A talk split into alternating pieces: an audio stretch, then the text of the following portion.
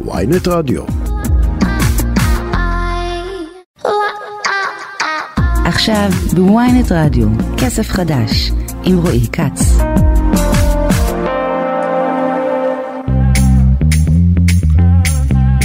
כסף חדש, התוכנית הכלכלית היומית של ynet רדיו, שלום לכם, אני רועי כץ, דן רבן עורך, צליל שילוח על הביצוע הטכני, ולנו יש שעה עמוסה, כל טוב עבורכם.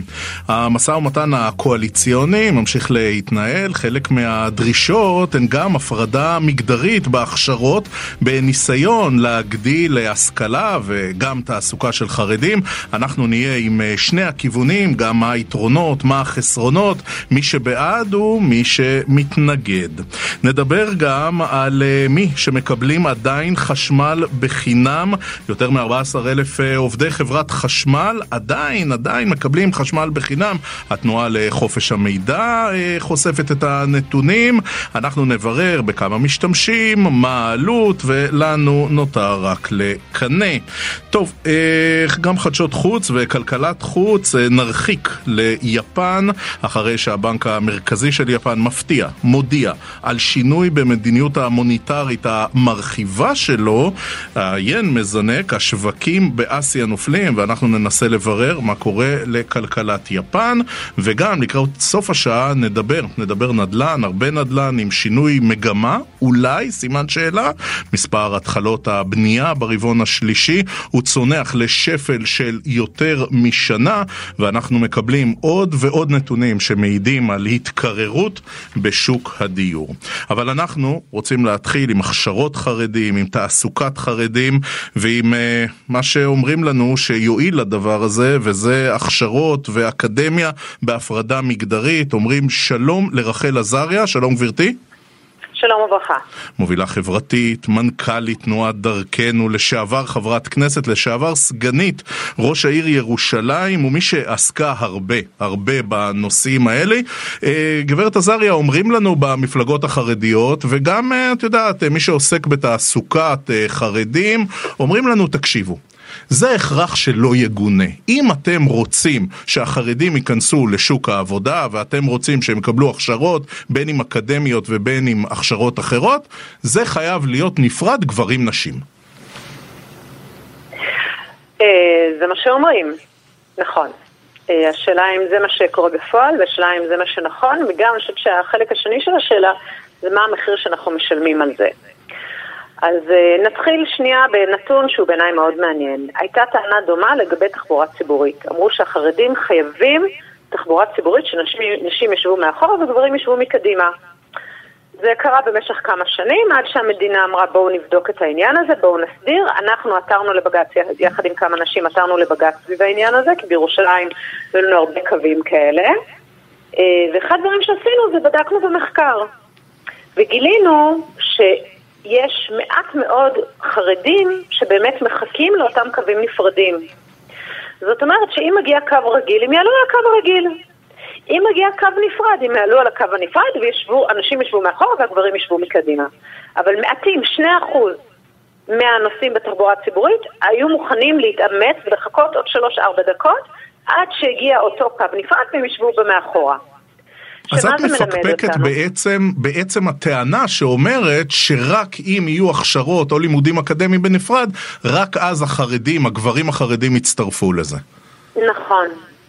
ואנחנו רואים את זה פעם אחר פעם. זאת אומרת, אנחנו רואים שכשלא היו הכשרות נפרדות, אז הגיעו גברים נפרדים, ונשים, גברים ונשים חרדיות. ברגע שיש הכשרות נפרדות, ובחלק מהדברים, נגיד רק במכללות, זה מה שבעצם אה, המדינה קבעה, שבמכללות יהיה אפשר לעשות נפרד לחלוטין, ובאוניברסיטה רק שנת המכינה.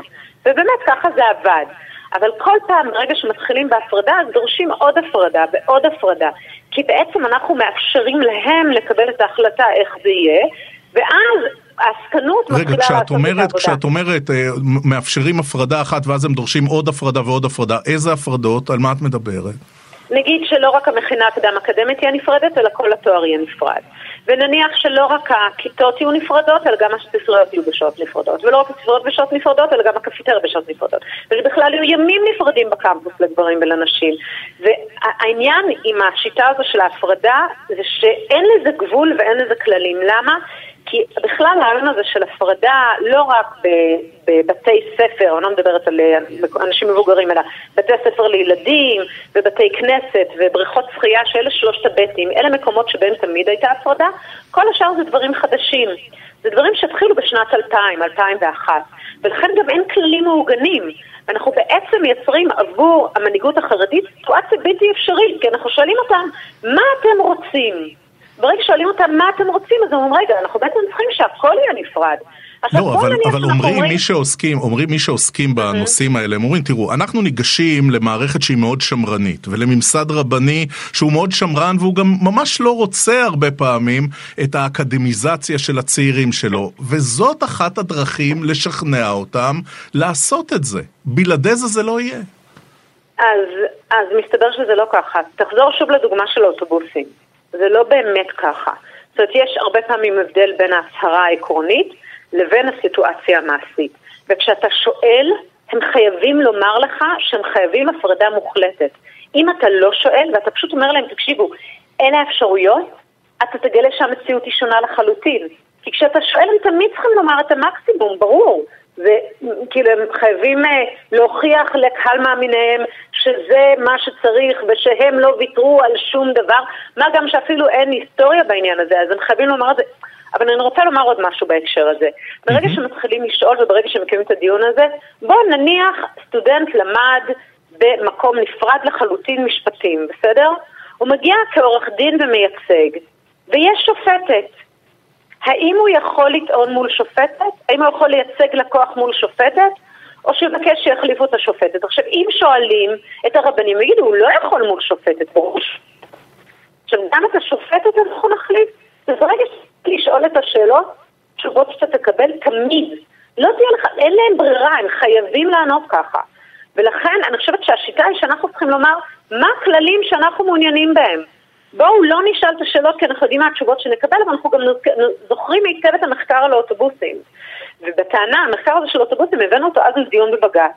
ובבג"ץ אמרו, רגע, אז אתם בעצם דורשים מאיתנו לשים נשים, ולא רק נשים חרדיות, כי כמובן הרבה נשים עולות על האוטובוסים האלה, נשים יצטרכו לשבת מאחור באוטובוס בגלל שזה כלל שהוא מאוד מאוד חשוב עבור המגזר החרדי. מצד שני, אנחנו רואים שהחרדים לא מוכנים לחכות הרבה פעמים חמש דקות, שלוש דקות, אז האם זה כלל שהוא כל כך חשוב? ואם זה לא כלל שהוא כל כך חשוב, למה אנחנו מוכנים לוותר על המקום של הנשים שלנו? שהם יצטרכו לשבת מאחור באוטובוס. רחל עזריה, אני, אני, אני לא מזלזל בדוגמה של ה... אני לא מזלזל חלילה בדוגמה של האוטובוסים, ואני גם לא מבין, אגב, למה נשים תמיד יושבות מאחורה ולא הגברים מאחורה, וזו כבר דוגמה אה, אחרת וסתם התחכמות, אבל מה בין אוטובוס להכשרה יהודית? מה בין אוטובוס לניסיון להכניס עוד ועוד גברים חרדים, ושם הרי האתגר שלנו, כי נשים חרדיות יוצאות לשוק העבודה, אבל גברים חרדיים הרבה פחות. ואחרי זה הם ישתלבו, ואם הם ירצו להצליח כלכלית, הם יצטרכו להתמודד במרחב הציבורי גם עם נשים, ואם לא, הם לא יצליחו לתפקד בסביבה הכלכלית הישראלית. למה, למה, למה אתה חושב שזה ייעצר בהכשרה המקצועית? למה אתה חושב שכשיבואו כי אם הוא לא יסכים לטעון לפני שופטת, חרדים, הוא יפסיד. מה זאת אומרת? הוא יבקש להחליף את השופטת, ותאר לעצמך שיהיה לחץ פוליטי מלמעלה, שיגיד, כמו שהם לא יכולים ללמוד, מה חשבתם? שהם ילכו ללמוד תואר ראשון, והם לא יוכלו לראות נשים, ואז שהם יגיעו למקום העבודה, הם יוכלו לראות נשים? לא יכולים לראות נשים. הרי סיכמנו מראש שאי אפשר לראות נשים, הרי זה בעצם מה שאתה אומר לי, שאי אפשר לראות נשים. מדובר באנשים מבוגרים, מדובר בגברים נשואים. הם באמת לא יכולים לראות נשים? ולכן אני אומרת שמראש כל הנחת העבודה, ואני מבינה, תקשיב, אני מבינה לחלוטין, אם באמת לא היה אפשר, הדיון היה אחד. אבל אנחנו רואים שזה לא הסיטואציה, זה לא המציאות. כשאתה שואל את השאלה, זו התשובה שאתה תקבל. אבל כשאתה לא שואל ואתה אומר, תקשיבו, ככה עובד השוק בישראל, אנחנו יכולים לתת לכם מענקים, אנחנו יכולים לתת מלגות, כל מה שצריך כדי שחרדים יצאו לשוק העבודה, אין שום בעיה. העניין הזה של ההפרדה, א', זה מחיר גבוה מדי שאנחנו לא יכולים לשלם, וב', mm-hmm. תסבירו לנו אתם מה, מה האנד גיים, לאן אנחנו בסוף מגיעים, מה בסוף יקרה. אני רגע מנסה, אני מנסה לזקק את הדברים שאת אומרת. את אומרת, אם אנחנו לא היינו אה, נכנעים לכאורה, ואם אנחנו היינו אומרים אין הפרדה, לכו ללימודים, אל תלכו ללימודים, זאת החלטה שלכם, המספרים של הגברים החרדים שהולכים ללימודים אקדמיים או להכשרות מקצועיות היה נותר זהה. זה מה שגילינו מהאוטובוסים. אבל זה לא נכון אם אתה רוצה או לא רוצה, אלא אנחנו ניתן את המלגות וניתן כל מה שצריך, והמדינה מוכנה להשקיע הרבה כסף בשביל זה, ואם צריך להגדיל את המלגות, אני בעד להגדיל את המלגות. אין שום בעיה, מה שצריך כדי להוציא גברים חרדים לשוק העבודה, אבל אתה מבין שברגע שאתה אומר הפרדה בין גברים לנשים, המחיר הוא גבוה מדי, וגם לא ברור מה יקרה אחר כך, כי בהתחלה הדיון היה, רק השנה הראשונה, המכינה הקדם אקדמית, תנו לנו להסתגל. ללימודים. ואחרי שיסתגלו יהיה אפשר לעמוד מעורב. כמובן, גברים לא ישבו ליד נשים, אין בעיה, כל, אה, כל אחד בוחר ליד מי לשבת בכיתה, הכל בסדר. אחרי שהיה את המכינה, אמרו לא, בעצם כל התואר צריך להיות. עכשיו אומרים לא, גם תואר שני צריך להיות. ובעצם יש פה איזושהי תפיסה שאומרת גברים ונשים לעולם לא יתערבבו. רחל עזריה, לא מילה, מילה אחרונה ברשותך על פוליטיקה. את יודעת, כן. אה, זו לא דרישה רק של המפלגות החרדיות. במידה רבה זו גם הדרישה של המפלגה שבשמה מייצגת את הציונות הדתית. אלו דברים שראינו פעם מההארדקור אורתודוקסיה, עכשיו אנחנו רואים את זה גם מהחרד"לים. אז הנה, בבקשה, אתה הוכחת את הנקודה הראשונה שלי. לא, ו- אני, זה ו- אני לא יודע אם אני הוכחתי את זה. לא, זה בדיוק זה, שאין לדבר סוף. כשלא הייתה את האופציה של לימודים לא, נפרדים... לא, אני אומר, זה, זה כבר לא, זה, זה, לא, זה כבר לא מיעוט, זה כבר רגע, חלקים יותר נרחבים מעם ישראל רגע. שדורש את זה. רגע, לא, זה בדיוק הפוך. כשלא הייתה האופציה, וככה הלימודים היו, אז כולם באו ללמוד והכל היה בסדר. תראה, אני אישה דתייה, בסדר? אני יכולה לומר לך שכל עוד אין אופציה כזאתי, אז ברור שהולכים ללמוד בלימודים מעורבים, ככה זה. ברגע שיש אופציה נפרדת, אז פתאום אומרים, רגע, מה, את לא מספיק רצינית? מה, את הולכת ללמוד בלימודים מעורבים? למה לא תלכי בנפרד? יש אופציה של נפרד. זה בדיוק המנגנון שמייצר את זה. זו לא באמת דרישה, היא מעולם לא הייתה עד שנת 2000, היא לא הייתה בכלל במציאות, לא החרדית ולא החרד"לית. אף אחד לא העלה את הדברים האלה על דעתו. ברגע שמציעים את האופציה הזו, בדיוק מתחיל הלחץ החברתי, מתחיל הלחץ הרבני, ואנחנו רואים שבסופו של דבר הלחץ הזה עובד, וכמו שאתה אומר, זה לא הציונות הדתית, זה החרד"לים, אבל הם בעצם אומרים לעצמם, רגע, אם יש אופציה כזאת, אז למה שאנחנו לא נעשה את זה? והמחיר שאנחנו כנשים נשלם הוא מחיר גבוה מדי. ואני אומרת זה שוב, אני אומרת זה כאישה דתייה, אני מכירה היטב את המרחב שאני נמצאת בו, אני אומרת זה כאישה דתייה שעתרה לבג"ץ נגד ההפרדה באוטובוסים, כי אני יודעת שברגע שמתחילה אותה הפרדה, ברגע שהתהליך הזה קורה, מהר מאוד זה מגיע אליי, אני יודעת מה המחיר שאני משלמת כאישה בכלל וכאישה דתייה בפרט, ואני יודעת שאין לזה בעצם עיגון, לא הלכתי, לא במציאות הישראלית, לא בשום דבר עד לפני שנת 2000. אז מאיפה זה הגיע ואנה אנו באים? זה מחיר מאוד מאוד גבוה, מה גם שאנחנו יודעים שאם חרדים לא מוכנים, אם אותם, בסוף הציבור החרדי לא מוכן לחכות עוד חמש דקות בשביל קו נפרד, אז כנראה שזה לא ציפור נפשו. איכשהו בשיח הישראלי זה הפך להיות ציפור נפשם של החרדים, זה פשוט לא נכון. אני מציעה שאנחנו נחזור רגע אחורה ונגיד, תקשיבו, אנחנו מוכנים לעשות מה שצריך כדי שתצטרפו לשוק כן. העבודה. העניין הזה של ההפרדה, אנחנו לא יכולים, כי אנחנו לא יודעים מאיפה אנחנו מתחילים, אנחנו לא יודעים איפה אנחנו מסיימים, ואנחנו בהחלט יודעים מה המחירים, מה המחירים שנשלם בדרך, שזה נשים בכלל, ונשים בהתחלה ובסוף החברה הישראלית והכלכלה הישראלית. תאר לזה שיהיו בתי משפט לגברים, בתי משפט לנשים ובתי משפט מעורבים. זה לא באמת דבר שאנחנו יכולים להרשות לעצמנו. קבלת קהל בעירייה, נשים, גברים, זה לא עובד. אז אה, חכי, זה... אולי גם את זה יהיה עוד במשא ומתן הקואליציוני. לא, לא, לא, חברת הכנסת לשעבר, חברת הכנסת לשעבר רחל עזריה, לשעבר סגנית ראש העיר ירושלים, מובילה חברתית, מנכ"לית תנועת דרכנו. תודה, תודה רבה על השיחה. תודה רבה. כסף חדש, אנחנו מזכירים לכם, אם אתם רוצים להאזין לנו בהאזנה מאוחרת, לכל הרעיונות, לכל הרעיונות החתוכים, לכל התוכניות המלאות, אתם עושים את זה במתחם הרדיו באתר ynet, או בכל אפליקציות הפודקאסטים המובילות, אפל פודקאסט, ספוטיפיי, גוגל פודקאסט, מחפשים כסף חדש בשורת החיפוש, יכולים להאזין לנו בכל מקום, בכל מכשיר, ואם אתם מאזינים לנו כפודקאסט, אז בבקשה, לא לשכוח, גם לדרג, גם ללחוץ עוקב, על מנת לקבל עדכון לכל תוכנית חדשה. תכף נדבר על חשמל חינם עדיין לחלק מעובדי חברת החשמל, נדבר על הכלכלה היפנית וגם על שינוי מגמה בנדלן הישראלי, מספר התחלות בנייה ברבעון השלישי שצנח לשפל משמעותי מאוד, נתון שמעיד על התקררות בשוק הדיור. קצת מוזיקה, תכף חוזרים. You when you think you got the world.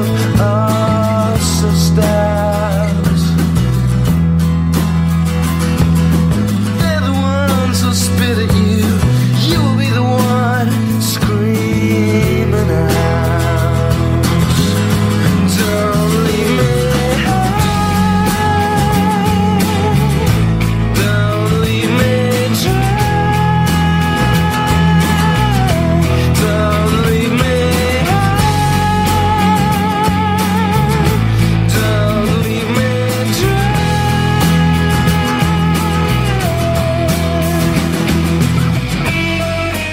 כסף חדש, התוכנית הכלכלית היומית של ynet רדיו. אנחנו חזרנו, עוד מעט נדבר על היין שמזנק, על השווקים באסיה שנופלים, וגם על אה, נתון נוסף שמעיד על התקררות בשוק הדיור, כי אה, מספר התחלות הבנייה צונח פה לשפל של יותר משנה, אבל עכשיו אנחנו רוצים לדבר על אה, חשמל בחינם, לא, לא לנו, לעובדי חברת חשמל, או לחלק מעובדי חברת החשמל. שלום. שלום לעורך הדין אור סדן. שלום, מה שלומך? אני בטוב, אתה מהתנועה לחופש המידע, מנחה הקליניקה לחופש המידע במכללה למינהל. אור סדן, ספר לנו, אה, כמה מעובדי חברת החשמל עדיין נהנים מההטבה הכל כך מעצבנת הזו? Uh, טוב, אז ההטבה, לפי המידע שהתקבל, בעצם uh, זכאים לו כיום uh, כ-15,000 אנשים, 14,496 לפי הנתונים שהתקבלו, uh, וזו כמובן הטבה, אתה יודע, שניתנה במסגרת הסכם קיבוצי uh, שנחתם לפני לא מעט שנים, uh, וזה מהבחינה הזו. עכשיו, גובה ההטבה? ההטבה לפי מה שנאמר בעצם, נכתב גם כן בתשובה, שווה בעצם בשנה אחת, בשנת 2021, כ-150 מיליון שקלים. שזה בעצם העלות לציבור, בעצם השווי של אותה הטבה שכוללת גם את גילום המס ככל הנראה, שגם אותה בעצם לא משלמים אותם עובדי חברת חשמל שזכאים להטבה הזו. טוב, זה... זה לא מעט כסף. עכשיו, תשמע, אנחנו הישראלים שלא נהנים מהטבת חשמל בחינם, אנחנו יודעים איך זה. אתה סוגר את האור כשאתה לא חייב, אתה מקפיד על שעות המזגן, אתה בוחר מכשירי חשמל לפי הצריכה שלהם, כי אתה לא רוצה לשלם הרבה כסף לחשמל. מי שמקבל את ההטבה, אותם 15,000, כ-15 אלף עובדי חברת חשמל, איך ההתנהלות שלהם? הם צורכים יותר או פחות? אז לפי הנתונים היבשים בעצם באמת שהתקבלו, אז אפשר לראות צריכה מוגברת אה, של חשמל בקרב אותם הזכאים להטבה. ואגב, הנקודה הזו היא מעוררת גם באמת שאלות נוספות, כי אמרת קודם לכן אה, שמדובר באמת בהטבה שנשמעת מעצבנת, ולבטח, אם חושבים עליה לעומק, גם מה, גם מה המשמעות שלה. כי בעצם, כמו שבעצם... אה, גרמת לי להזכיר מה שנקרא, אכן הצריכה היחסית שלהם היא גבוהה יותר ביחס לממוצע בחברה כולה. אפשר לחשוב שאולי מדובר באנשים שהמצב הסוציו-אקונומי הוא גבוה יותר ולכן צורכים אולי יותר, אבל... בכמה היא גבוהה יותר בבקשה? האמת שהנתון הזה לא מולי, אבל אם אני זוכר נכון זה בערך ב-50% יותר גבוה. או, וואו. ממש ב-50% יותר גבוה. פי אחד וחצי מלקוחות רגילים. כן, כן, ממש מבחינת השכר. וזה ממש משמעותי, זה מאוד מאוד משמעותי, ולבטח היום במסגרת גם כן, באמת במסגרת הכתבה שעלתה, גם הזכרתי שם את המערכון המפורסם של זהו זה, שבו רואים את מוני מושונוב יושב ספון בחדר עם... דירקטור וולט. כן, בדיוק, שהכל שם דולק במקביל כי אפשר. עכשיו כמובן אני לא מנסה פה להגיד שכולם נוהגים כך ואני בטוח שיש מי שנוהגים באחריות גם אם ההטבה ניתנת להם, אבל אם, אם חושבים טיפה על ההטבה הזו, באמת יש משהו מרגיש לא טוב בהתייחס לעובדה ש... אי אפשר לדעת כמה זה יעלה כאשר מקבלים, נותנים את ההטבה הזאת מלכתחילה. אנחנו כחברה יודעים שמחיר החשמל עלה, הוא אמור לעלות פעם נוספת בקרוב. מכוניות חשמליות שאנשים עשויים לרכוש כשהם יודעים שיש להם חשמל בחינם בבית. נכון. מה שיעלה עוד יותר את ה... ובכלל, אפרופו אקלים, אולי, אולי מכוניות... וואו, זה יכול, להיות ה... זה יכול להיות השיווק הכי אה, מתורגת אה, והגיוני. מכרו מכוניות טסלה לעובדי חברת חשמל שאינם משלמים חשמל. זה אך הגיוני. אה, נכון, נכון. יש, יש 15 אלף איש שזה ככל הנראה יתאים להם, ו-15 אלף בתי אב כמובן, זה בעצם כן. למעלה מ-15 אלף איש. אור, תן, אה, אה תן לי רגע, בבקשה, להגיד את תגובת חברת החשמל. אה, אגב, ביטול אה, ההטבה הזאת של החשמל אכן נכנס לתוקף מאז לעובדים חדשים שהצטרפו לחברה, זה קרה ב-2018. הוא לא כולל את העובדים שכבר זכו בהטבה ואת גמלי החברה. זאת התגובה של אה, חברת החשמל. אה, עובדי חברת החשמל הקבועים שנקלטו לפני הרפורמה במשק החשמל החשמל 2018 ושאיריהם מקבלים את הטבת החשמל בהתאם לתנאי עבודתם מזה עשרות שנים. הרפורמה הטמיעה שינויים מערכתיים במבנה הארגוני, צמצום כוח אדם, התייעלות מיקור חוץ ופתיחת השוק לתחרות חופשית במטרה להפחית את מחיר החשמל ולשפר את השירות. נזכיר, לפני ארבעה חודשים מחיר החשמל דווקא עלה. אה, אני ממשיך את התגובה, הפער בעלות החשמל לעובדי החברה בהשוואה לזו במשקי בית אחרים נובע מהתשלום בגין גילום מס עבור ההטבה וכולי וכולי וכולי. אה, זאת אה, תכלית אה, התגובה של חברת החשמל. אז בהחלט, ועדיין, כמו שאמרתי, בסוף אם אנחנו מסתכלים על המספרים היבשים, קודם כל אנחנו מדברים על מי שצורכים כ-50% יותר אה, מכל צרכן אחר, ובמקביל, אם הם נמצאים גם במעמד סוציו-אקונומי גבוה יותר, זה מרגיש עוד יותר שההטבה הזאת היא... אתה יודע, האם אנחנו רוצים שהטבות כאלה יהיו למי שיכול לשלם אותם או למי שלא יכול לשלם אותם. אמ, ואגב, חשוב לי לומר גם נקודה נוספת בהקשר להשגת הנתונים האלו. בעצם המחשבה הייתה להגיש בקשת מידע כדי ללמוד על הנושא הזה. אנחנו שומעים שנים על הדבר הזה, כמו שאמרת, אה, אותו אה, דוקטור אה, דירקטוריון וולט או מה שזה לא יהיה. דירקטור וולט, כן. דירקטור, מזהו נכון, זה של שנות ה-80. בדיוק, לא מהדור הנוכחי של זה. אמ, מהסיבוב הזה, מה? ו, ובעצם, אתה יודע, הדבר הזה עדיין רלוונטי, ואף פעם לא דיברו על כמה זה באמת עולה. עכשיו, כאשר אנחנו מדברים על נושא של שקיפות, למה בכלל חשוב לדעת את זה? אה, זה דרך לבקר, זה דרך להבין שהחברה, הציבור יוכל להבין מה המשמעות של הטבה מסוימת. אגב, האם חשבו כשנתנו את ההטבה, איך זה ייראה אה, סכום כל כך גבוה?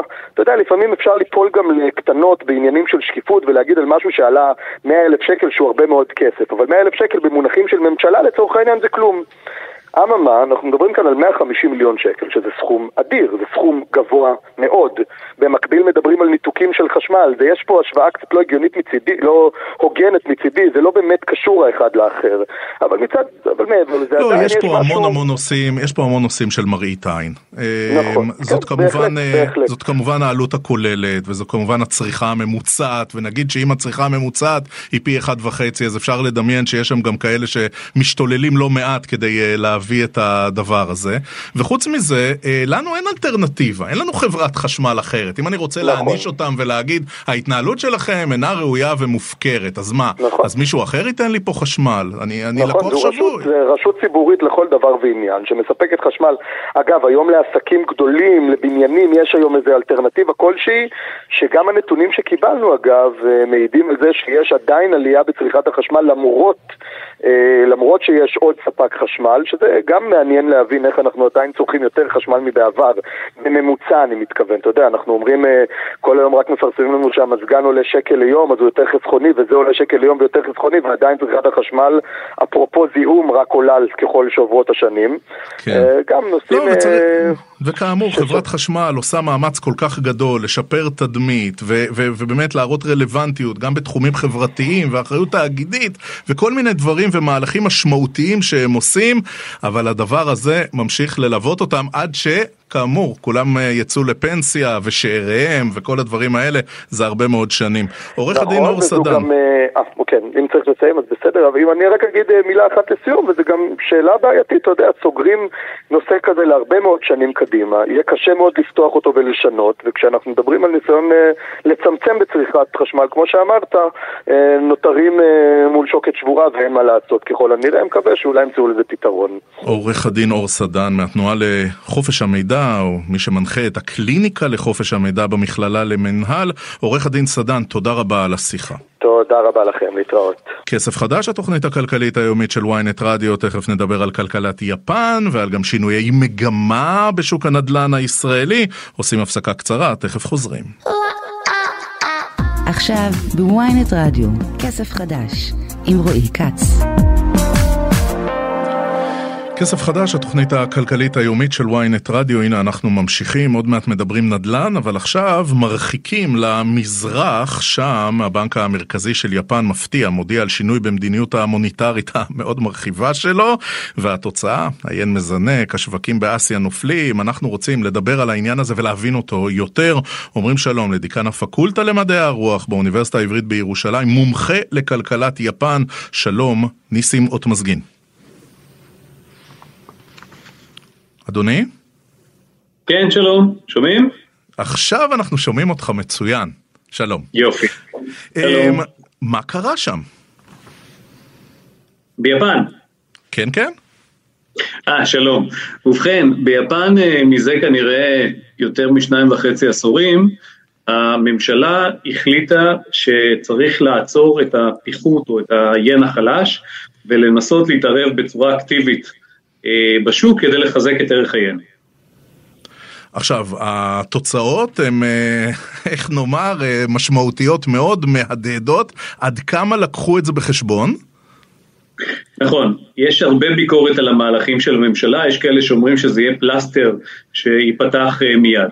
הבעיה היא כזאת, אה, היין נחלש בצורה אה, מאוד משמעותית בעשר שנים האחרונות. ההיחלשות שלו מול הדולר הייתה היחלשות של אה, לפני עשר שנים אה, ערך היין היה קרוב ל-70 ין לדולר, היום זה 130 ין לדולר, זאת אומרת ממש פיחות של 100 אחוזים. אה, מצד אחד זה סייע למשק היפני, זה סייע לייצוא היפני, זה סייע להמריץ את המשק בהון זול, במדיניות פיסקלית מקלה. מאידך, אה, זה הפך את החיים ליפן אה, ליקרים, אנחנו מדברים על יוקר המקרא, המחיה בישראל, אז גם כן ביפן, וגם אה, הרכישות של יפן, אה, היבוא, היבוא הולך והופך להיות יקר יותר ויותר. ולכן סוף סוף הממשלה החליטה לנסות לעצור את הפיחות בערך היין, אה, אבל אה, כנראה שזה רק לזמן קצר. פרופסור אה, אוטמזגין, אתה יודע, אנחנו אה, תוכנית כלכלית, אבל אה, גם אנחנו זקוקים להסברים של מומחים. כשהם מרחיבים את טווח התנועה של תשואות האג"ח, ובגדול זה מודל יפני, למה ומה זה בעצם? למעשה צריך להתחיל כמה שנים לפני כן. ראש הממשלה שנרצח בינתיים, נרצח ביולי השנה בשם אבה שינזו, ה ticket שלו לבחירות היה מדיניות פיסקלית מקלה שהוא קרא לזה Abenomics. והרעיון היה אה, להכניס הרבה מאוד הון זול למשק כדי להניע את גלגלי הכלכ... הכלכלה היפנית. אה, בדרך הוא גם פיטר את, אה, גרם לנשיא הבנק אה, של יפן להתפטר אה, מתפקידו. אה, עכשיו, הרעיון היפני היה כזה, נכון, אנחנו בעצם, יש, יש חוב לאומי אדיר ליפן, okay, של כ-260 אחוזים, אבל בעיקר החוב הוא פנימי ולא חוב חיצוני. לכן היפנים חשבו שכדי לחזור ולהמריץ את המשק, הם היו יכולים לנקוט במדיניות מקלה, להגדיל את, את האג"חים, אה, אה, להזרים הרבה מאוד הון זול למשק כדי להמריץ את הכלכלה, אבל זה כנראה לא עבד. פשוט הדפיסו כסף, במילים פשוטות. אפשר להגיד שהדפיסו כסף, כן, ובאמת ההלוואות ביפן היו זולות מאוד מאוד, וזה בניגוד לתקופה שלפני כן. התקופה שלפני כן אה, הייתה מדיניות מאוד נוקשה. והיפנים כמובן נכוו פעם אחת כאשר ההון היה כל כך זול. המשבר הגדול של 1989, משבר הנדל"ן הגדול, נגרם בגלל שהיה כל כך הרבה הון זול במשק, וזה הביא למשבר נדל"ן אדיר ולחובות של טריליוני דולרים לבנקים היפנים. אבל נראה שעכשיו היפנים חוששים שאולי תרחיש כזה, עלו, הם עלולים להתקדם לעבר תרחיש כזה, ולכן הם החליטו להפסיק ולעצור. פרופסור אה, אוטמזגין, אתה יודע, אנחנו בעידן שבו, אה, אתה יודע, יש משמעות גם לדרך שעושים דברים, וההודעה הזאת הגיעה, כן, היו הדלפות, והיו שמועות, והיו ספקולציות, ו- וכל מיני דברים, אבל אה, דווקא הנגיד היפני ניסה ככה להכחיש את זה, ואמר שלא תהיה שינוי מדיניות. אה, אם היו עושים את זה בצורה אחרת, אה, התגובות היו אה, אחרות, פחות, אה, נקרא לזה, קיצוניות? אני מניח שכן. Uh, המשברים, אם אנחנו מסתכלים על המשברים הפיננסיים של יפן בעשורים האחרונים, uh, תמיד הם היו כזה בשטח האפור. שפתאום נגיד הבנק מעלה את הריבית או מוריד את הריבית בצורה חריגה, ואין עדכון, זה, זה נראה כהחלטה פתאומית, ואז uh, כמובן נגרמים שינויים גדולים בשווקים גם ביפן וגם באסיה. כנראה שיש אולי מחלוקת בין המדיניות הכלכלית של הממשלה לבין התפיסה של נגיד הבנק לגבי הריבית, או איך, איך להתנהג, אה, או איך לנהוג אה, כלפי הפיחות האדיר בערך של היד. עכשיו, כשאנחנו מדברים על ההחלטה הזאת שמפילה את השוק ביפן, מפילה גם את השווקים מאסיה, מה זה, חשש של המשקיעים מזה שזוהי רק ההתחלה ללה? תראו, ביפן מדובר על הכלכלה השלישית בגודלה בעולם. זאת אומרת, מוקדם להספיד את יפן, כלכלה גדולה. לא רק זה, הכלכלה היפנית גם קשורה בכבלים ובעבותות כבדים מאוד לכלכלה האסייתית. זאת אומרת, לחברות יפניות יש מפעלים רבים ברחבי אסיה, הם מעסיקים הרבה מאוד תושבים במדינות אסיה. לכן אה, סביר להניח שכאשר יש איזושהי תזוזה או חשש אה, מהמעמד הכלכלי של יפן, זה יכולות להיות לכך גם השלכות על מדיניות אסיה האחרות. השקעות היפניות, כן, עכשיו כשאנחנו מדברים על הקשר, ותמיד יש קשר בין הפוליטיקה לכלכלה, אה, החלטות כאלו, עד כמה אה, ישפיעו על הפוליטיקה היפנית, שגם היא אה, פעמים רבות מפתיעה בחוסר היציבות שלה. נכון, אבל המצביע היפני מצביע בראש ובראשונה בנושאים של כלכלה. זאת אומרת, אם אצלנו נושאים של מדיניות חוץ וביטחון הם הנושאים השולטים בכיפה אצל המצביעים, ביפן הכלכלה היא מאוד מאוד חשובה. מפלגת השלטון, מפלגת ה-LDP, שהיא חזרה לשלטון ב-2012 אחרי הפסקה קצרה, היא uh, שולטת ביפן ומקבלת את תמיכת הציבור היפני, מכיוון שיש לה דימוי של מפלגה שיודעת לקבל החלטות כלכליות טובות בשביל המדינה, לאו דווקא החלטות פופוליסטיות. מדובר על ממשלה שהיא העלתה פעמיים את המע"מ, את המע"מ היפנית, מס ערך מוסף, עלה, מ, אה, עלה מ-2% ל-4% ואחרי זה ל-8%. והציבור mm-hmm. קיבל את זה ובחר במפלגה הזאת מחדש. הייתי אומר שאם יהיה דימוי שראש הממשלה הנוכחי ושמפלגת ה-LDP, מפלגת השלטון, לא מצליחים לקבל את ההחלטות הכלכליות הנכונות, יהיו לכך השלכות בקלפי בבחירות הקרובות. פרופסור אה, ניסימוט מזגין, תן לנו לנצל את המומחיות שלך ותעשה לנו רגע, אה, פותחים פה שנייה סוגריים, אה, הצצה לפוליטיקה היפנית. אנחנו מכירים, אתה יודע, ממדינות המערב, זה בדרך כלל ליברלי מול שמרנים, מי שרוצים ממשלה יותר גדולה ומי שרוצים שמרנות פיסקלית, אתה יודע, כל המתח הזה. איך זה בתוך מסגרת פוליטית שמרנית והיררכית כמו יפן, כמה אופציות כלכליות לבחירה יש למצביעים, המפלגות, הם סביב אה, סוציאליזם מול קפיטליזם, או שקו השבר בפוליטיקה היפנית הוא שונה? כן, ביפן מדובר כאמור על אה, דמוקרטיה יציבה, חברה אזרחית פעילה, פעילות של מפלגות, אה, בחירות שחוזרות על עצמם. אז מהבחינה הזאת יפן היא בהחלט דמוקרטיה יציבה. בעשורים שאחרי מלחמת העולם השנייה היה מאבק אידיאולוגי וכלכלי בין המפלגות הסוציאליסטיות או הסוציאל דמוקרטיות שהיו מאוד חזקות, לבין מפלגת השלטון שהיא מפלגה שמרנית, קפיטליסטית ופרו-אמריקאית. הייתי אומר שבשני העשורים האחרונים לפחות, הדעות, המחלוקת האידיאולוגית אה, פחתה מאוד, וכולם מדברים על אה, קפיטליזם ועל דמוקרטיה. יחד עם זאת, מה שמעניין ביפן הוא שיש תפיסה שהממשלה יכולה להיות מעורבת בצורה אקטיבית במשק. ולא רק באמצעות הסדרת הפעילות של השחקנים הגדולים, אלא להיות מעורבת בצורה מאוד מאוד קרובה. לדוגמה, שיתופי פעולה בין הבירוקרטיה הממשלתית לבין החברות הציבוריות נתפס כדבר טבעי ואפילו רצוי ביפן. זאת אומרת שלדוגמה פקידי הממשלה עוברים מהממשלה לחברות הפרטיות, זה נתפס ככה דווקא כדבר חיובי, כי זה מחזק את התיאום ואת השיתוף פעולה ביניהם. אז מדובר בהחלט על קפיטליזם, אה, אבל על מעורבות ממשלתית ביחסים מאוד קרובים בין הבירוקרטיה הממשלתית, שהיא הבירוקרטיה המצוינת. זאת אומרת, הבירוקרטיה הממשלתית הטובים ביותר הולכים להיות בבירוקרטיה הממשלתית, לבין החברות הגדולות, חברות יפניות גדולות, בינוניות וקטנות. עכשיו, אה, בדקה שנותרה לנו פרופסור, אה, ראינו אה, מדיניות ניצית מאוד של פאוול, הפד האמריקאי, וכמובן נגידת הבנק המרכזי באירופה. משהו מזה הקרין על היפנים, או שהם ראו את הבעיות שלהם ואמרו, סליחה, כפר גלובלי, כפר גלובלי, אבל אנחנו באים פה לעשות תיקון שהוא תיקון מקומי, אנחנו לא מושפעים מהסביבה הגלובלית, או שכן, גם דברים שקורים בוושינגטון ובאיחוד האירופי משפיעים עד טוקיו? הייתי אומר שמאוד משפיעים. זאת אומרת, היפנים, כאשר האמריקאים מדברים, היפנים בהחלט מקשיבים ואפילו פועלים, זה חשוב מאוד. אה, אני רוצה להזכיר, בספטמבר 1985 היה הסכם בין אה, יפן לבין ארצות הברית, שהיפנים הסכימו לייסף את ערך חייהם מול דולר, אה, מכיוון, על פי, מכיוון שהאמריקאים תבעו זאת מהם, בגלל שלטענתם ין חלש מסייע לייצוא היפני וכך הם בעצם כובשים במכוניות שלהם ואת האלקטרונית ואת השוק האמריקאי. היפנים היו מוכנים לייסף את זה למרות שזה היה נגד האינטרס שלהם. כמובן, בראש ובראשונה הם מסתכלים על האינטרס היפני, אבל הם בהחלט מקשיבים למה שבעיקר ארה"ב אומרת ואולי גם אירופה.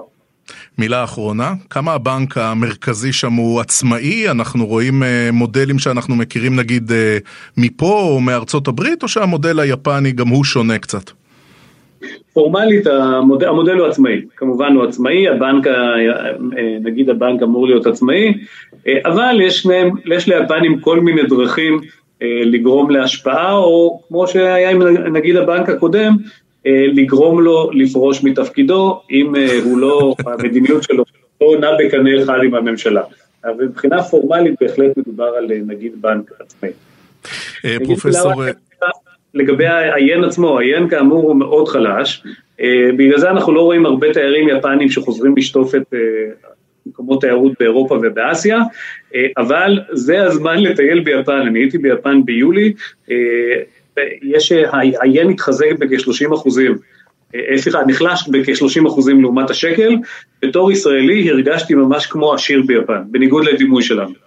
אז הנה, זו הכותרת של השיחה בינינו, פרופסור. אה, אפשר אה, לנהור לטוקיו פעם אה, יעדים כל כך כל כך יקרים וכמעט לא נגישים, עכשיו זה פשוט יותר עבור, עבור הישראלים עם שקל שרירי במיוחד. פרופסור ניסימות מזגין, דיקן הפקולטה למדעי הרוח באוניברסיטה העברית בירושלים, מומחה לכלכלת יפן.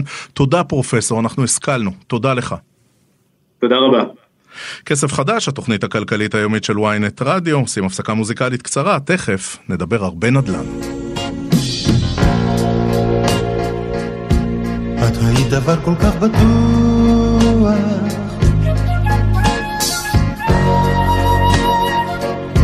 כמו קפה בבוקר כמו שינה.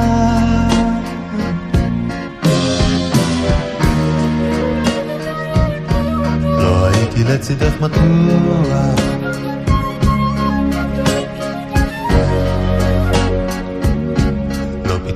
דרך הגנה.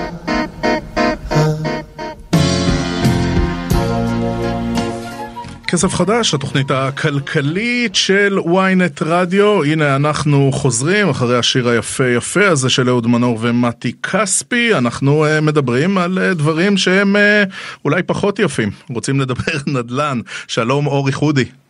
אהלן.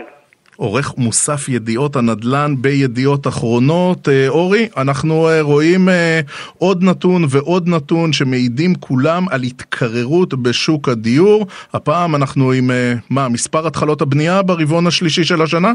נכון, עכשיו אנחנו עם התחלות הבנייה, זה נתון רבעוני שיוצא מדי רבעון, נתון חשוב שמראה בעצם כמה דירות מתחילים לבנות פה מדי רבעון. תראה, יש פה את החדשות הטובות והחדשות הרעות, מה שנקרא. אה, אם מסתכלים ברמה השנתית על התחלות הבנייה, אפשר להיות מרוצים, או אפשר להגיד שהממשלה הקודמת יכולה להיות מרוצה, כי קצב שנתי של התחלות בנייה נמצא ברמה מאוד גבוהה של סביב 70 אלף יחידות דיור, שזה הרבה וזה טוב, וזה, וזה טוב לכולנו. אבל, כשצוללים טיפה לתוך הנתונים ומסתכלים על הרבעונים עצמם, אז אפשר לראות שרבעון ראשון של 2022 היה גבוה, השני גם היה גבוה, אבל השלישי, זה שהיום קיבלנו את התוצאות שלו לראשונה, כבר uh, צנח די במשמעותיות 15% אה, למטה, mm. uh, שזה פחות טוב. עכשיו, רגע, אבל שני, שני הרבעונים הראשונים, שהיו רבעונים באמת חזקים, עם הרבה התחלות בנייה, הם בעצם נכון. הרבעונים, או החציון, החציון שלפני uh, הריבית, וזה הרבעון נכון. ש, שכבר מביא לידי ביטוי את, ש, את השינוי במדיניות הריבית של בנק ישראל. חד משמעית. פה אנחנו כבר רואים באמת את ההשפעה של הריבית אה, בצורה משמעותית, אה, ובגלל זה התחלתי להגיד מקודם שזה גם לא הפתעה מאוד גדולה, כי בסוף, אה, שרואים את ההתקררות בשוק, וראינו את זה בשבוע שעבר בדוח של הכלכלנית הראשית באוצר, וגם בנתוני הלשכה המרכזית לסטטיסטיקה על מכירת דירות חדשות. אה, ירידות מאוד מאוד גדולות בהיקפי העסקאות, ושיש ירידות בהיקפי העסקאות, ושפחות אנשים קונים, אז הקבלנים עוצרים רגע והולכים אה, צעד אחורה. ואז אנחנו גם רואים את זה בהתחלות הבנייה. עכשיו, אה, אם מחפשים עוד איזה פן חיובי אגב, אה, התחלות הבנייה גם אה, מחלקות את זה לפי דברים, כל מיני תחומים שונים, ודווקא בהתחדשות עירונית למשל אפשר לראות עלייה שיש לא מעט התחלות בנייה בהתחדשות עירונית, שזה, שזה חיובי.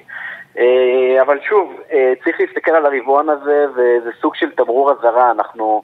אתה יודע, הממשלה החדשה עוד לא קמה, היא צריכה לקום, אה, אמור להיות שר שיכון חדש, אמורים להיות שרים חדשים. אה, לפי שר השיכון החדש אין משבר נדל"ן, אורי. כן, שר השיכון החדש אה, אמר אמנם שאין משבר, אני חושב שהוא לא באמת התכוון לזה, אבל אני גם חושב שבסופו של דבר, אתה יודע, ברור לכולם, אני גם ראיתי וקראתי ו... ושמעתי על תוכנית הדיור החדשה שצריכה אה, להעדיף כנראה מגזר אחר או אה, על פני אה, מגזרים אחרים, אבל אה, בשורה התחתונה לא משנה למי רוצים לבנות ולא משנה למי רוצים לעשות תוכניות, צריך לבנות הרבה. ואם רוצים לבנות הרבה צריך לשים לב שהנתונים היום דווקא מראים שאנחנו הולכים לכיוון השני וצריך אה, לדאוג לזה שהרבעון הזה יהיה חד פעמי ולא מגמה, כי אחרת אנחנו באמת אה, נהיה בבעיה. אורי, סליחה שאני חופר בתוך הנתונים של הרבעון הזה, אבל אה, אחד הדברים ששר השיכון היוצא, זאב אלקין, מאוד גאה בהם, זה באמת המהלכים, אה, אתה יודע, ההגרלות וכל התוכניות השונות, מחיר מופחת, מטרה, מחיר למשתכן. כמה מהדירות שהחלו להיבנות הן דירות אה, מוזלות מתוכניות ממשלתיות, יודעים? כן, לא הרבה. הדירות mm-hmm. המוזלות אה, סביב ה... אה, אם אני לא טועה, סביב ה-15 אחוזים, אם אני לא טועה, זה לא... אה, אני צריך להיזכר. מה שעוד אגב מעניין, אם הם מסתכלים על, ה, על הפילוח, יש גם דירות להשכרה, אגב, מדברים על זה שצריך דירות להשכרה, נכון? Mm, פרויקטים, ש, פרויקטים שמיועדים להשכרה, כן. כן, אז פה למשל אתה יכול לראות שמדברים על 4% מסך התחלות הבנייה בלבד. זהו, זהו, 4%? 4 אחוז, הנה במספר 2,860 דירות להשכרה, ושאלת, סבסוד ממשלתי, מחיר למשתכן ולמיניהם, 11.7 אחוז. זהו. זהו. זה האחוז של הדירות. כן. טוב. אה, בוא נדבר אולי על הדבר הכי עצוב אה, בכל שיחות הנדל"ן, אה, סוגיית המחיר. זאת אומרת, השאלה היא אם אנחנו נראה מתישהו את השינוי מגמה ש... במידה רבה, אתה יודע, המאזינים שלנו וגם אנחנו פה מאחורי המיקרופון מחכים לו, כי בינתיים המחירים ממשיכים לעלות, הם לא יורדים. נכון, נכון, המחירים ממשיכים לעלות, ושוב, אני חוזר לנתונים, כל נתוני המכירה מראים באמת ירידה מאוד משמעותית גם במכירת דירות חדשות וגם במכירת דירות יד שנייה, שזה עיקר השוק, סביב ה-70% מהעסקאות הן ביד שנייה ועשרות אחוזים, למעלה מ-60% אה, ירידה אה, בעסקאות יד שנייה, ראינו את זה בנתונים של הכלכלנית הראשית. עכשיו תראה, קונים הרבה פחות, קונים הרבה פחות זה אומר שיש אה, אה, לחץ על השוק. אה, מה יהיה עם אה, אה, ירידות המחיר? לדעתי זה עניין של זמן, אבל אנחנו עדיין לא רואים את זה. מה שאנחנו רואים היום זה את הנתונים של הלמ"ס על עסקאות שהולכות uh, קצת אחורה, אנחנו רואים גם דירות שנרכשות לא פעם על הנייר, אנחנו רואים, uh, ושוב אני חוזר לכלכלנית הראשית, דיברו שם על שכר ממוצע של אנשים שכן קונים היום דירות, שהוא סביב ה-48-50 אלף שקל. או במילים אני... אחרות, אלה הייטקיסטים, כן? Uh, זה כנראה של הייטקיסטים, יכול להיות שיש עוד מקצועות, יכול להיות שיש עוד אנשים שמרוויחים, בוא נגיד ככה, הם לא עוסקים בעיתונות וברדיו. כנראה שלא, כנראה שלא. אה, ובשורה התחתונה, אלו האנשים שקונים היום, והדירות, אה, המחיר שלהם עדיין יקר, אבל אתה יודע שיש פחות דירות ויש מעט דירות יקרות, הן מושכות את המדד למעלה. המדד מתבסס בסוף על דירות שנמכרות. אה, אז בגלל כן. זה המדדים נמשכים לא פעם למעלה. אורי, ברשותך... צריך להמשיך ולהמתין. מילה אחרונה, הזכרנו את גולדקנופ ואנחנו אה, יודעים ששרים מביאים אה, מדיניות חדשה ובמיוחד בתחום הזה של אה, שיכון ובנייה לכל שר היו תוכניות, לפעמים הוא עשה U-turn ולפעמים, אבל אף אחד לא ממשיך את התוכניות של הקודם. יש ציפייה בתחום הנדל"ן בישראל לראות מה המדיניות האמיתית של גולדקנופ? אני לא מדבר על כל ההטרלות האלה בראיונות בתקשורת, אלא לראות מי האיש, אולי בגלל זה גם קצת מחכים? תשמע, קודם כל אין ספק שמחכים, מחכים לראות מה יעלה בגורל, אתה יודע, למדנו שיש מחיר למשתכן, אחרי זה היה מחיר מופחת, אחרי זה חזרה מחיר מטרה, כולם מחכים לראות מה, מה, מה יקבע, איזו מדיניות יקבע השר החדש. אמ, אין ספק שגם בגלל זה אנשים מחכים, אבל אתה יודע, היו כל מיני תקופות בעשור האחרון, תקופות שחיכו לשרים, שחיכו לממשלות, ובגלל זה אגב לא, לא מעט אנשים באמת יושבים על הגדר ומחכים, אבל הפעם... גם הריבית וגם העובדה שהמחירים הגיעו לכזה רף גבוה, אמ, אתה יודע, גם הם, אי אפשר להתעלם מזה, גם זה מוביל לעצירה, גם זה, אז ברור שכולם מחכים, אגב, לא רק הרוכשים, גם הקבלנים וגם היזמים וכולם, כולם מחכים למוצא פיו של השר החדש כדי להבין, אגב, אם התוכניות הממשלתיות בהנחה ימשיכו, האם תבוא איזה תוכנית אחרת, אמ, האם יהיה פה איזה, איזה רצון אה, לשנות כיוון. זה אנחנו לא נדע עד שתקום ממשלה. ועד שבאמת יהיו, כן. כמו שאתה אומר, לא רק כותרות, אלא באמת גם מעשים. ואולי גם אה, תקציב מדינה, אבל אה, בעזרת השם אה, המחירים פעם ירדו. אורי חודי, עורך מוסף ידיעות הנדל"ן בידיעות אחרונות. אורי, תודה, תודה רבה על השיחה. תודה רבה. מסכמים את כסף חדש ליום שלישי, נגיד תודה לדן רבן שערך לצליל שילוח על הביצוע הטכני, מיד אחריי כאן בוויינט רדיו דודו ארז, יואב רבינוביץ' מסכמים את היום, מחר יהיה איתכם בארבע בדיוק דן רבן, אנחנו נשתמע.